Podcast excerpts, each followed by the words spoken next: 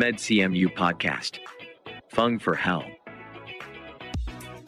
ฟัง for health podcast รายการที่จะมาพูดคุยเรื่องราวของสุขภาพ และแบ่งปันประสบการณ์จากแพทย์ผู้เชี่ยวชาญ ในสาขาต่างๆ ของคณะแพทยศาสตร์ มหาวิทยาลัยเชียงใหม่ เพราะสุขภาพที่ดีเริ่มได้จากตัวเรา สวัสดีค่ะ ขอต้อนรับทุกท่านเข้าสู่ฟัง For Health Podcast รายการที่จะมาพูดคุยเรื่องราวของสุขภาพนะคะ แล้วก็แบ่งปันประสบการณ์จากแพทย์เฉพาะทางในสาขาต่างๆ ของคณะแพทยศาสตร์ มหาวิทยาลัยเชียงใหม่ค่ะ อยู่กับดิฉัน ฟ้าธัญลักษณ์สดสวย นักประชาสัมพันธ์ คณะแพทยศาสตร์ มหาวิทยาลัยเชียงใหม่ พอดแคสต์นะคะ ก็เป็นอีกหนึ่งช่องทางที่คณะแพทย์มอชอจัดทำขึ้น เพื่อให้ผู้ที่ชื่นชอบในการฟัง และรักในการดูแลสุขภาพนะคะ ได้เข้าถึงข้อมูลที่ถูกต้องในการดูแลตัวเองและคนที่คุณรักค่ะ ผู้ฟังคะสำหรับเรื่องที่จะมาพูดคุยกันนะคะ เป็นเรื่องของอากาศที่มีการเปลี่ยนแปลงค่ะ เดี๋ยวก็ร้อน เดี๋ยวก็ฝน ร่างกายของเราเนี่ยต้องมีการรับมือกับการเปลี่ยนแปลงของสภาพอากาศอยู่ตลอดเวลาค่ะ และหนึ่งในโรคสำคัญที่มีโอกาสติดเชื้อทำให้เกิดอาการป่วยได้ง่าย โดยเฉพาะในเด็กเล็กนะคะ ก็คือโรคติดเชื้อทางเดินหายใจ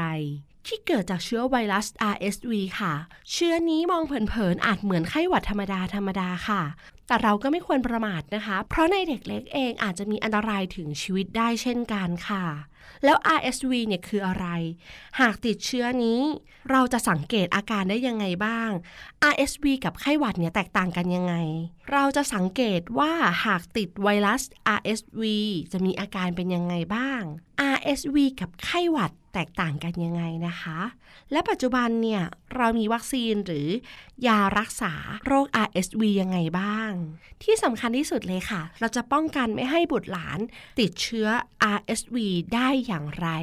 ซึ่งอาจารย์หมอนะคะก็พร้อมที่จะมาให้ข้อมูลกับผู้ฟังทุกท่านแล้วค่ะ ขอต้อนรับรองศาสตราจารย์ ดรแพทย์หญิง ทวิตยาสุจริตรัก อาจารย์ประจำสาขาโรคติดเชื้อ ภาควิชากุมารเวชศาสตร์ คณะแพทยศาสตร์ มหาวิทยาลัยเชียงใหม่ค่ะ สวัสดีค่ะ สวัสดีค่ะ อาจารย์หมอคะอย่างที่เกรินเข้ารายการค่ะ เรื่องของเชื้อไวรัส RSV คืออะไรคะค่ะ RSV ก็เป็นไวรัสในตระกูลที่ทำให้เกิดโรคติดเชื้อในระบบทางเดินหายใจตัวหนึ่งอะนะคะ ที่ทำไมถึงเรียกว่า RSV เพราะว่าชื่อเต็มเขาคือ respiratory syncytial virus เราก็เลยย่อ เอาชื่อต้นของแต่ละคำมามาย่อรวมกันก็เป็นไวรัส RSV ค่ะนะคะ ซึ่งก็เป็นไวรัสที่เราก็เจอการติดเชื้อส่วนใหญ่จะเป็นในเด็กเล็กนะคะ ก็คือเด็กโดยเฉพาะยิ่งต่ำกว่า 5 ปี แล้วก็มักจะทำถ้าเกิดว่าเป็นการติดเชื้อไวรัส RSV ในเด็กเล็กก็มักจะทำให้เกิดเนี่ยค่ะหลอดลมอักเสบหลอดลมฝอยอักเสบหรือว่าปอดอักเสบติดเชื้อก็คือปอดบวมนั่นเอง แต่ว่าถ้าเกิดว่า RSV มาเจอการติดเชื้อในผู้ใหญ่หรือว่าเด็กโตเนี่ย ที่เคยมีการติดเชื้อ RSV ตั้งแต่ตอนที่เป็นเด็กมาแล้ว แล้วก็มีค่ะภูมิคุ้มกันต่อโรคแล้วเนี่ยเราก็จะมีอาการติดเชื้อได้ค่ะ แต่ก็จะมีอาการเหมือนเป็นหวัดธรรมดา ก็คือเป็นการติดเชื้อในระบบทางเดินหายใจส่วนต้นมากกว่า ค่ะค่ะสำหรับเชื้อไวรัส RSV มักจะระบาดในช่วงไหนคะ จริง ๆ ก็คือช่วงปลายฤดูฝนต้นฤดูหนาว แต่ว่าจริง ๆ ประเทศไทยเราไม่ได้มีฤดูหนาวที่ชัดเจนนะนะคะ แล้วปีนี้เข้าใจว่าตัว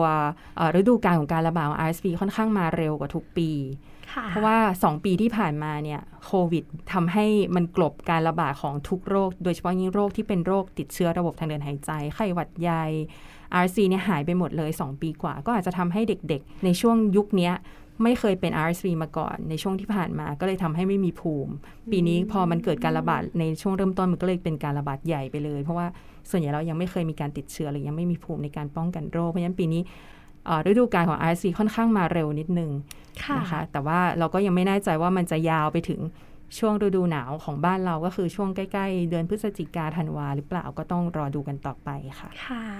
สำหรับวิธีสังเกตล่ะคะ หากว่าติดไวรัส RSV จะมีอาการแตกต่างกับไข้หวัดยังไงบ้างคะ จริงๆ อาการเริ่มต้นเนี่ยแยกกันไม่ได้ค่ะ เพราะว่าเอ่อการติดเชื้อไวรัส RSV เนี่ยในช่วงต้นที่เด็กเริ่มติดเชื้อแล้วก็มีอาการเนี่ยก็จะมาด้วยไข้สูงไอน้ำมูกคล้ายๆกัน แล้วก็บางคนก็อาจจะแบบ กินได้น้อยลงเบื่ออาหารอะไรเงี้ยค่ะ แต่ว่าในเด็กเล็กโดยเฉพาะยิ่งเด็กที่น้อยกว่า 1 ปี เด็กที่มีโรคประจำตัว เช่นโรคหัวใจ หรือโรคปอดผิดปกติ หรือว่าโรคที่เขาคลอดก่อนกำหนดและปอดเขาค่อนข้างที่จะไม่แข็งแรงตั้งแต่แรกคลอดเนี่ยกลุ่มนั้นจะมีอาการหนักได้ก็คือค่ะการติดเชื้อ RSV อาจจะลงไปที่ทางเดินหายใจส่วนล่างอืมแล้วก็มาด้วยหลอดลมฝอยอักเสบ หรือว่าปอดอักเสบติดเชื้อซึ่งอันเนี้ยก็จะเป็นสิ่งที่ แตกต่างจากไข้หวัดธรรมดาทั่วไป ซึ่งส่วนใหญ่ไข้หวัดธรรมดาทั่วไปเนี่ยจะทำให้เกิด แต่เฉพาะการติดเชื้อของระบบทางเดินหายใจส่วนบนก็คือเป็นหวัดธรรมดา ค่ะ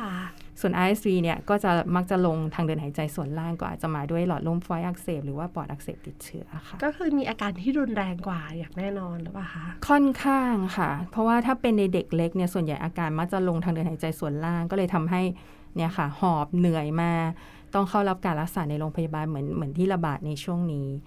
แต่ไข้หวัดธรรมดาเนี่ยส่วนใหญ่จะเป็นทางเดินหายใจส่วนบนเป็นหลัก แต่ก็ต้องแยกจากไข้หวัดใหญ่นะคะ ไข้หวัดใหญ่เนี่ยก็มีอาการคล้าย RSV ได้เลยเนาะไข้หวัดใหญ่เนี่ยในเด็กเนี่ยส่วนใหญ่ก็เหมือนกันค่ะ ติดเชื้อทางเดินหายใจส่วนบนในระยะแรก และหลังจากนั้นก็ลงในระบบทางเดินหายใจส่วนล่างก็อาจจะมาด้วยปอดอักเสบได้เช่นเดียวกัน ซึ่งถามว่าอาการของไข้หวัดใหญ่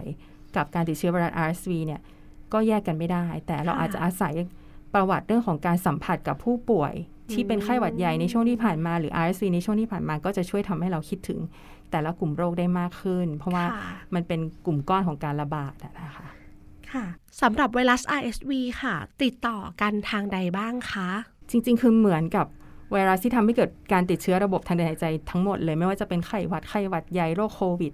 คือเหมือนกันหมดเลยก็คือการสัมผัสกับฝอยละอองเสมหะ ขนาดค่ะใหญ่ ก็คือการไอจามลดกันในรัศมี 1 เมตรอะค่ะก็อันนั้นก็คือการสัมผัสโดยตรง โดยที่ผู้สัมผัสก็อาจจะมีการหายใจเอาฝอยละอองเสมหะของผู้ที่มีการติดเชื้อเนี่ยเข้าไปในระบบทางเดินหายใจตัวเอง นอกจากนั้นก็คือการสัมผัสทางอ้อมก็คือ อาจจะฝอยละอองเสมหะเหล่านี้ของผู้ติดเชื้อเนี่ยอาจจะไปตกอยู่น้ำเข้าของเครื่องใช้ต่างๆ แล้วก็ไม่ได้มีการทำความสะอาดอย่างเหมาะสมค่ะแล้วผู้สัมผัสก็ไปสัมผัสโดนแล้วก็ไม่ได้ล้างมืออย่างเหมาะสม แล้วก็เอามือเข้าปากเข้าตาเข้าจมูกเนี่ย ก็อาจจะทำให้มีไวรัสเนี่ยเข้าไปในระบบทางเดินหายใจของตัวเอง แล้วก็เกิดการติดเชื้อได้เช่นเดียวถ้ากันจะไม่ต่างจากโควิด -19 เหมือนกันเลยค่ะ เหมือนกันเป็นการติดต่อเหมือนกันทุกอย่างเลยค่ะค่ะ และปัจจุบันเนี่ยเรามีวัคซีนหรือยา รักษาโรค RSV หรือไม่คะโรค RSV เนี่ยต้องบอกว่ามีคนทำวิจัยที่เพื่อจะคิดค้นวัคซีนเพื่อมาป้องกันการติดเชื้อไวรัส RSV ในเด็กเนี่ยเยอะมาก ๆ นะคะ แต่ว่า ณตอนนี้ส่วนใหญ่จะยังอยู่ในระหว่างการดำเนินการวิจัยในคนอยู่ ซึ่งยังไม่มีตัวไหนที่สำเร็จแล้วก็ขึ้นทะเบียนได้ แต่ก็ค่ะเข้าใจว่าเอ่อแต่ละกลุ่มวิจัยทั่วโลกเนี่ยกำลังมุ่งเน้นในการพัฒนาวัคซีนเพื่อป้องกันโรค RSV อย่างหนัก แล้วก็องค์ความรู้ที่เราได้จากการพัฒนาวัคซีนโควิด -19 เนี่ย ก็จะเอามาช่วยในการพัฒนาวัคซีนเพื่อป้องกันโรค RSV ได้ดีมากยิ่งขึ้นค่ะอืมค่ะ อาจารย์หมอคะแบบนี้ในบ้านไหนที่มีเด็กเล็กเป็นโรค RSV แล้ว คุณพ่อคุณแม่มีโอกาสจะติดไหมคะค่ะอย่างที่เรียนให้ทราบช่วงต้นก็คือ หมายถึงว่าผู้ใหญ่ติดได้ไหมติดได้นะคะ เราก็เจอ RSV ในผู้ใหญ่หรือผู้สูงอายุอยู่ แต่ว่าส่วนใหญ่การติดเชื้อในเด็กโต หรือว่าผู้ใหญ่เนี่ยอาการจะไม่ค่อยรุนแรง เพราะว่าเราเชื่อว่าเด็กตอนที่เขาเป็นเด็กเนี่ยเขาเคยติดเชื้อมาแล้วเพราะฉะนั้นเขาก็จะมีภูมิคุ้มกันในระดับหนึ่งในร่างกาย แล้วก็ทำให้การติดเชื้อ RSV ซ้ำเนี่ย อาการส่วนใหญ่มันจะไม่ค่อยลงทางเดินหายใจส่วนล่างก็จะเป็นแค่ทางเดินหายใจส่วนบนก็เหมือนเป็นหวัดธรรมดาทั่วไปค่ะสองสามวันก็หายได้เอง แต่กลุ่มอีกกลุ่มหนึ่งที่เราต้องระวังมาก ๆ ก็คือกลุ่มผู้สูงอายุในบ้านเพราะว่าบางทีเด็กติดจากโรงเรียนมาค่ะแล้วก็มาให้ผู้สูงอายุที่อยู่ในบ้านเดียวกัน อันนั้นนะผู้สูงอายุเนี่ยถึงแม้เขาจะเคยติด RSV ตอนเขาเป็นเด็ก แต่ว่าด้วยความที่ตอนนี้เขาสูงอายุมาก ๆ เพราะฉะนั้นภูมิคุ้มกันเขาก็จะเริ่ม ถดถอยเนาะค่ะเพราะฉะนั้นบางทีเนี่ยภูมิคุ้มกันในการป้องกันโรค RSV เขาอาจจะเริ่มหายไปละเพราะฉะนั้นการติดเชื้อมันก็จะคล้ายๆ กันในเด็กเล็กก็คือ อาจจะลงทางเดินหายใจส่วนล่างทำให้เกิดปอดอักเสบติดเชื้อแล้วก็เกิดอาการรุนแรงได้เช่นเดียวกับในเด็กเล็กเพราะฉะนั้น RSV เนี่ยต้องระวังใน 2 กลุ่มประชากรนะคะก็คือเด็กเล็กกับกลุ่มผู้สูงอายุ ถ้าอยู่ในบ้านหลังเดียวกัน ก็ต้องแยกห้องก่อน คล้ายๆโควิด -19 ค่ะเลยค่ะ ก็คือ ถ้าแยกได้แยกเนาะแต่ถ้าจำเป็นต้องอยู่ในบ้านเดียวกัน ก็คงต้องเนี่ยค่ะ สวมใส่หน้ากากอนามัย หลีกเลี่ยงการไอจามลดกันโดยตรง แล้วก็หมั่นล้างมือให้สะอาดอยู่เสมอ แต่ก็โชคดีที่ไวรัสในตระกูลที่ทำให้เกิดโรคติดต่อในระบบทางเดินหายใจรวมถึง RSV ด้วยเนี่ยเป็นไวรัสที่ไม่ได้แข็งแรงมากเนาะการใช้แอลกอฮอล์เจลแอลกอฮอล์สเปรย์พวกนี้ก็คือสามารถฆ่าเชื้อไวรัสในตระกูลนี้ได้ถ้าเราล้างอย่างถูกต้องแล้วก็เหมาะสมนะคะ ค่ะ แบบนี้การติดต่อในโรงเรียนล่ะคะ ถ้ามีเด็กเล็ก เป็นโรค RSV รับเชื้อไวรัส RSV มาในโรงเรียนเนี่ยการติดต่อนี่ง่ายมากเลยใช่ไหมคะ ติดง่ายค่ะ เพราะฉะนั้นช่วงนี้เราเจอการระบาดเป็นโรงเรียนเป็นห้องเรียนค่ะมากันเต็มไปหมดเนาะ เพราะว่าก็คล้ายๆกับโรคไข้หวัดใหญ่หรือว่าโรคโควิด -19 นะคะ เด็กๆเนี่ยเอ่อจริง ๆ การป้องกันก็คือการสวมใส่หน้ากากอนามัย เด็กป่วยไม่ควรไปโรงเรียนควรหยุดเรียนใช่ไหมคะค่ะแล้วก็การล้างมือให้สะอาดอยู่เสมอเนี่ยก็เป็นสุขานิสัยที่ที่เราก็สามารถทำได้แต่ว่าในเด็กเนี่ยการจะทำได้สมบูรณ์ร้อยเปอร์เซ็นเนี่ย อาจจะทำได้ยากเนาะเพราะเด็กเนี่ยบางทีใส่หน้ากากก็อาจจะขนาดไม่ได้เหมาะสมกับใบหน้ามากนักค่ะหรืออาจจะไม่ได้สวมใส่ตลอดเวลา หรือสวมใส่อย่างถูกต้องการล้างมือก็อาจจะไม่ได้ล้างตลอดเวลาทุก ๆ ครั้งที่มีการสัมผัสกับข้าวของเครื่องใช้ที่มีการใช้ร่วมกัน เพราะฉะนั้นเออนอกจากนั้นก็คือเวลาเขาไอเขาจามบางทีเขาก็ไม่ได้ปิดปากปิดจมูกด้วยความที่เขาเป็นเด็กเนาะค่ะบางทีฝอยละอองเสมหะมันก็กระจายฟุ้งอยู่ในห้องเรียนได้ เพราะฉะนั้นเด็กคนอื่นๆเนี่ยก็มีโอกาสสัมผัสได้สูงมากแล้วก็ติดเชื้อค่ะ อาจารย์หมอคะตรงนี้สำหรับการรักษา RSV เนี่ยเป็นยังไงบ้างคะคือปัจจุบันก็ยังไม่มียาต้านไวรัสโดยเฉพาะสำหรับ RSV นะคะ จะแตกต่างจากโควิด -19 หรือว่าค่ะแตกต่างจากไข้หวัดใหญ่เนาะที่เรามียาต้านไวรัสโดยเฉพาะ แต่ว่าสำหรับ RSV เนี่ยก็ยังไม่มียาต้านไวรัสโดยเฉพาะ แต่ก็ต้องบอกคล้ายๆวัคซีนนะคะว่ายังอยู่ในระหว่างการวิจัยค่ะอย่างเข้มข้นเพื่อที่จะให้ได้มาซึ่งยาที่ใช้ในการรักษาโรคเพราะว่า โรค RSV มันไม่ใช่เป็นเฉพาะในประเทศไทยนะคะทั่วโลกเนี่ยก็คือเจอเคสเยอะมาก แล้วก็เป็นสาเหตุหลักสาเหตุหนึ่งของการเสียชีวิตในเด็กเล็กเลยนะคะเอ่อแต่ว่าณปัจจุบันเนื่องจากยังไม่มียาต้านไวรัสโดยเฉพาะเนี่ยเราก็จะใช้วิธีการรักษาตามอาการ ก็คือถ้าไข้สูงเราก็จะให้ยาลดไข้ค่ะแล้วถ้าเกิดว่าเอ่อมีอาการติดเชื้อในระบบทางเดินหายใจส่วนล่างที่อาการค่อนข้างเยอะ เช่น เริ่มมีการหายใจหอบเหนื่อย อกบุ๋มหรือบางคนก็คืออ่า เขาเรียกว่าอะไรเขียวหรือม่วง ก็คือแบบค่ะขาดออกซิเจนในเลือดอย่างหนักเนี่ย อันนี้ก็ต้องเข้ารับการรักษาในโรงพยาบาล เราก็จะมีการให้ออกซิเจน เพิ่มเติมให้ รวมถึงมีการพ่นยาขยายหลอดลม เพื่อที่จะช่วยให้หลอดลมฝอยที่มันปิดจากการอักเสบของเด็กอะค่ะ แล้วก็ทำให้อากาศเข้าไปแลกเปลี่ยนออกซิเจนในถุงลมไม่ได้เนี่ยเปิดออก แล้วก็จะช่วยให้เด็กเนี่ยหมายถึงว่าอากาศมันลงไปแลกเปลี่ยนการออกซิเจนได้ดีขึ้นในถุงลม ก็จะทำให้อาการหอบเหนื่อยดีขึ้น หรือบางรายที่อาการหนักมากๆเนี่ยก็อาจจะต้องมีการใส่ท่อช่วยหายใจ เครื่องช่วยหายใจช่วยในช่วงที่ทางเดินหายใจมีการอักเสบอย่างมากด้วยค่ะ ก็จะเป็นการรักษาประคับประคองตามอาการทั้งหมดค่ะก็มาถึงช่วงสุดท้ายของรายการแล้วค่ะ ไม่อยากให้บุตรหลานในบ้านเนี่ยเป็นโรคนี้ไม่อยากให้เจ็บป่วยด้วย RSV เลยสามารถป้องกันได้ไหมคะ ค่ะ การป้องกันก็ง่ายมาก ๆ เนาะแล้วก็เหมือนกับ ตอนนี้ที่เราทำกันปัจจุบันก็คือการเหมือนกับการป้องกันโรคโควิด -19 นะคะ ก็คือสวมใส่หน้ากากอนามัยค่ะทุกครั้งที่เราออกไปอยู่ในที่สาธารณะ หรือว่าไปโรงเรียนถ้าเป็นไปได้ก็ให้สวมใส่ตลอดเวลา แล้วก็สวมใส่ก็ต้องสวมใส่อย่างถูกต้องเนาะกระชับกับใบหน้าคุมตั้งแต่จมูกถึงใต้คางอะไรอย่างเงี้ยนะคะ รวมถึงก็ต้องมีมารยาทในการไอจามเนาะคือหมายถึงว่าเวลาเราไอเราจามเราก็อาจจะต้องปิดปากปิดจมูกถ้าค่ะถ้าเราอยู่ในจังหวะที่เราไม่ได้ใส่หน้ากากอนามัยพอดี แล้วก็เอ่อถ้าเป็นคนที่ไม่ได้ป่วย ต้องพยายามหลีกเลี่ยง การเดินทางเข้าไปในสถานที่ที่เราคิดว่ามันมีการระบาดของโรคค่ะแล้วก็หมั่นล้างมือให้สะอาดอยู่เสมอ